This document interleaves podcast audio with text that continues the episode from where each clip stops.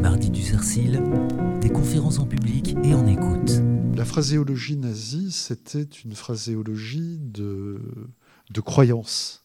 C'était un langage qui était destiné à, persuader, à, convaincre, mais aussi et surtout à faire et faire faire.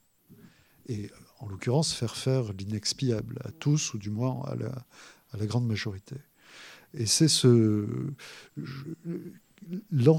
Dire effectivement que l'ensauvagement des mots précède l'ensauvagement des actes, c'est souligner euh, cet aspect performatif du langage, la capacité qu'a le langage à faire faire des choses. En vous écoutant, je, passe, je pense aux trois mots qui sont sur, euh, entre guillemets, le tympan ou au-dessus du portail d'Auschwitz.